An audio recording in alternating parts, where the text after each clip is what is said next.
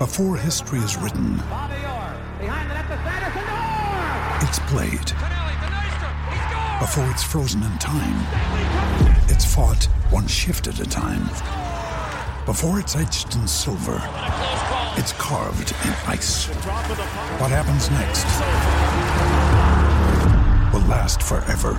The Stanley Cup Final on ABC and ESPN Plus begins Saturday.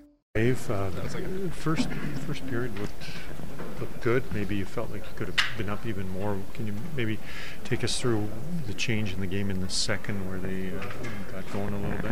Yeah, I think we had the opportunity to grab the game there in the second and we didn't. And that's every team in this league. You can't take anything for granted. You give them enough opportunities, they're gonna take the game from you, and that's what they did tonight.